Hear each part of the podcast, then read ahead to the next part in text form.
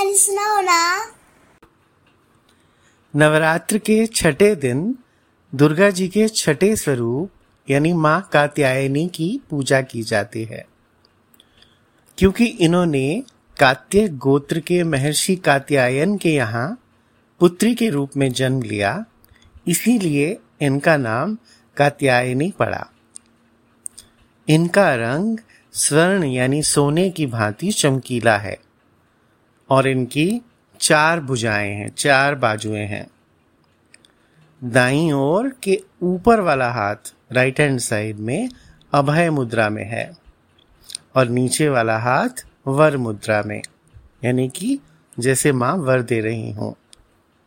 By और left side के ऊपर वाले हाथ में तलवार है और नीचे वाले हाथ में कमल का फूल है।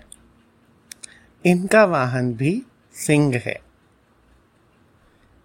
ऐसा कहा जाता है कि महर्षि कात्यायन ने सर्व गुण संपन्न, यानी कि ऐसी बेटी जिसमें सभी गुण हो, पुत्री पाने के लिए भगवती पराम्बा की कठिन तपस्या की और इन्हें पुत्री के रूप में कात्यायनी की प्राप्ति हुई। क्योंकि ये ब्रिज भूमि की अधिष्ठात्री देवी के रूप में प्रतिष्ठित हैं इसलिए ब्रिज प्रदेश की गोपियों ने भगवान कृष्ण को पति के रूप में पाने के लिए यमुना के तट पर इन्हीं माँ कात्यायनी की पूजा की थी। जो माँ कात्यायनी की पूजा करते हैं, उनको डर नहीं लगता किसी भी चीज़ से।